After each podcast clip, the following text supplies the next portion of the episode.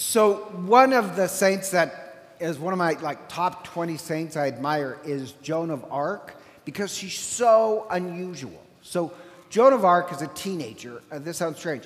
She ends up being a teenage girl, being ends up being basically the general of the French army who drive back the English when they're going to overtake the country. And she wasn't just a woman, she was just a girl. And think about this at that time period, women were treated about as good as a goat. And she was also um, a peasant class. She was of the real low pleasant class where she was illiterate, illiterate. And this is a shocking part to me. Like she didn't really know her catechism because at that time period, uh, parents would instruct their uh, kids, but if you're a, pe- a peasant, not educated, you really couldn't teach them much. And Joan of Arc's mother only knew two prayers. So think about this. Joan of Arc didn't even know enough to pray the rosary. But just with two prayers, she had this deep, rich prayer life and became this mystic. The reason why she won all these battles is that she had listened to um, St. Michael the Archangel, who really gave her the commands, and then she just led the army through him and two other saints. But with this deep prayer life, she was connected with the saints and she did impossible things. Um, and I just love the fact that, wow, a peasant girl who would have been despised by the French nobility, um, she's the one who ends up saving the country. Or just one more example another person who I really admire, odd figure. Um, he's one of the United States' leading top scientists. So he's this brilliant, uh, great guy, one of, listed actually as one of our best scientists. His name is Francis Collins, and he was in charge of the Hu- Human Genome Project. Um, he often appears in the news, but he's also this incredibly devout Christian. Um, I, he's odd, but I like odd people, and um, very, in my opinion, holy. So he writes his autobiography. It's, the title is uh, The Language of God. So remember, he's the one who mapped out the human DNA. And the DNA is the language of God, but it's also his biography because um, it tells the story that um, in college he was this atheist. He was this devout atheist because, you know, he's a scientist and is logical. But then he admits um, that he was never really an atheist. The truth is this he didn't want to believe in God because in college he wanted to be promiscuous. He wanted to have a very selfish life. So there can't be a God. He needed that there has to be no God so that he could be as selfish as he wanted. And then he has, I think it's a little girl, um, he has a child, and his heart, he says, is open to love. And when he really fell in love with his daughter, that opened his heart where he does believe in God. And he has this major conversion. And then after that, all his scientific work, which he has plenty of awards, he says, in it all, it's always was the language of God. Everything in science is speaking about Christ. So he loves science because, in his view, um, it brings him closer and closer to Christ.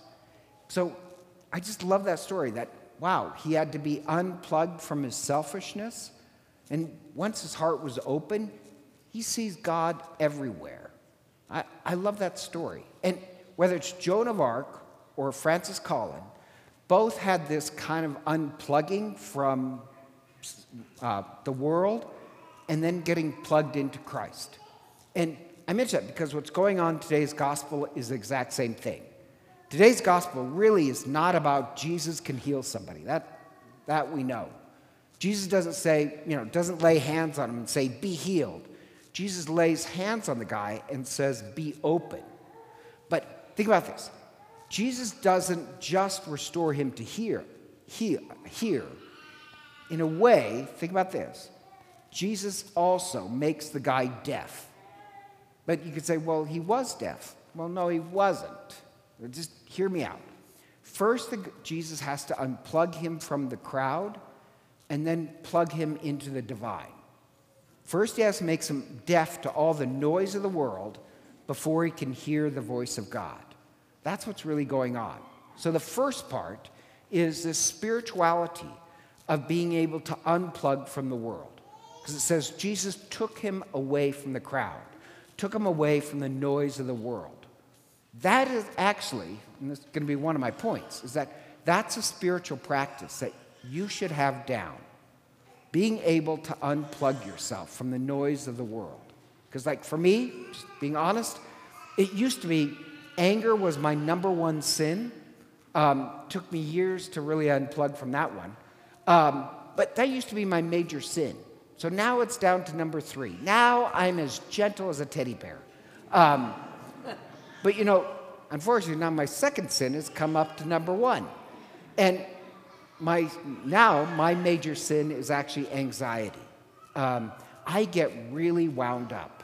Um, I have problems with sleep, anxiety. And so part of my spiritual practice is that I have to learn how to unplug or I get too wound up. Like I only watch the news for at most a half an hour because otherwise, if you watch too much, I get kind of too tightly wound. So I personally think, this is my opinion, I think you're a fool to constantly watch 24 7 news. All it does is jack you up. Uh, you can know everything you need to know in 10 minutes or a half an hour. Um, why do I need to be jacked up? I don't need to be plugged into the problems of the world. So, in fact, the opposite. I need to be unplugged. So I do these strange practices, and I think everybody should have. It may not be anxiety, but I think everybody has to know how to unplug from their the problems of the world. So for me, how I unplug is um, sounds crazy. Just to let you know, I am crazy. Um, but like I imagine that there's this bubble around my house, and then once I walk home, on that side of the bu- bubble, all the problems of the world exist. Inside my house, it's going to be a place of peace. And I never wear clerics in my house because that just reminds me of work. I never wear shoes in my house.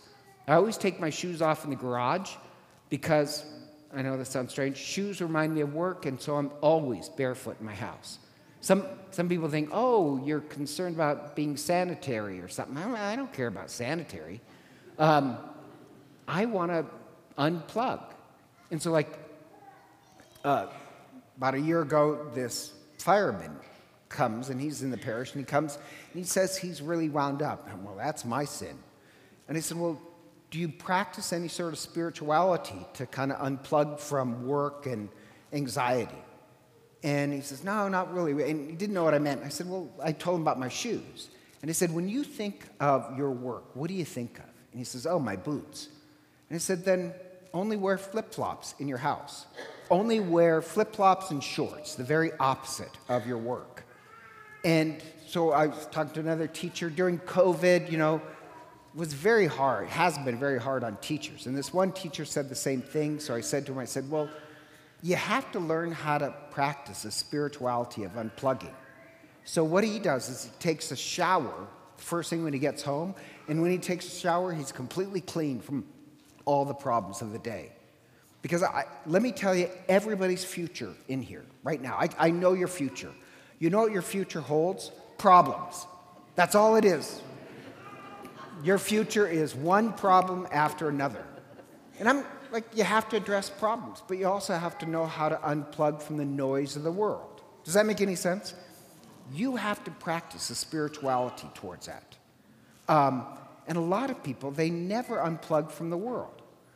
What I loved about Joan of Arc, think about this. She was a peasant girl, would have been despised by the French nobility, and it didn't affect her. Why? Because she was completely unplugged from their opinions. I have a, I, like I have two sisters. One sister, she's amazing.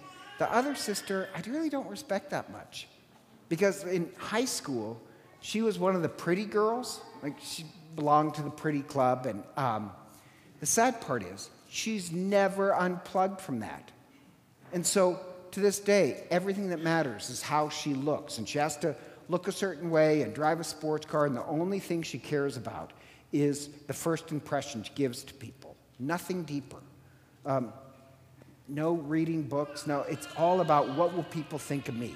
And even like it's so bizarre, she's six years old and she gets all this Botox and fillers and like, no, I'm not being rude, but like when you look at her face, too much Botox, and you kind of think something's wrong. I just like it's strange, and no, the, no, it's really sad because at 60 years old, you're still acting concerned about what the crowd will think of you. Can't you plug into something deeper? Like, to have a great, rich life, you have to learn how to not only unplug from whatever your problems are, you know, work or anxiety or anger, but also unplug from the crowd. That's why it says Jesus took him away, took him away from the noise of the world. You want a good future? Have a spirituality that you can unplug for a little while. The other part is learning how to plug in, plug into the divine. That's you unplug so you can plug into the divine. That's a prayer life. So when Jesus heals him, he lays hands on him. That's a very ancient way. We still do it today when you do the anointing. We lay hands on. And then Jesus does something strange. He looks up to heaven. I'll explain that in a second. And then he takes his fingers and sticks it in his ears. He's literally plugging himself into the guy. Then he does something really strange. He spits into the guy's mouth. I mean, very unsanitary. That was pre COVID. Um, but what's the symbol there? Why is he doing that? And um, that's because uh, in the ancient world, they considered spit water. And so water carries a, a little bit of your life in it. So what he's doing is putting into the guy a little bit of his spirit.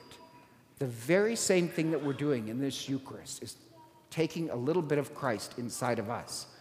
And so what he's doing is plugging him in to the divine. And the reason why, like when he does this and looks up to heaven, every time Jesus looks up to heaven, it's this prayer that he wants to connect us to the transcendent source of all life.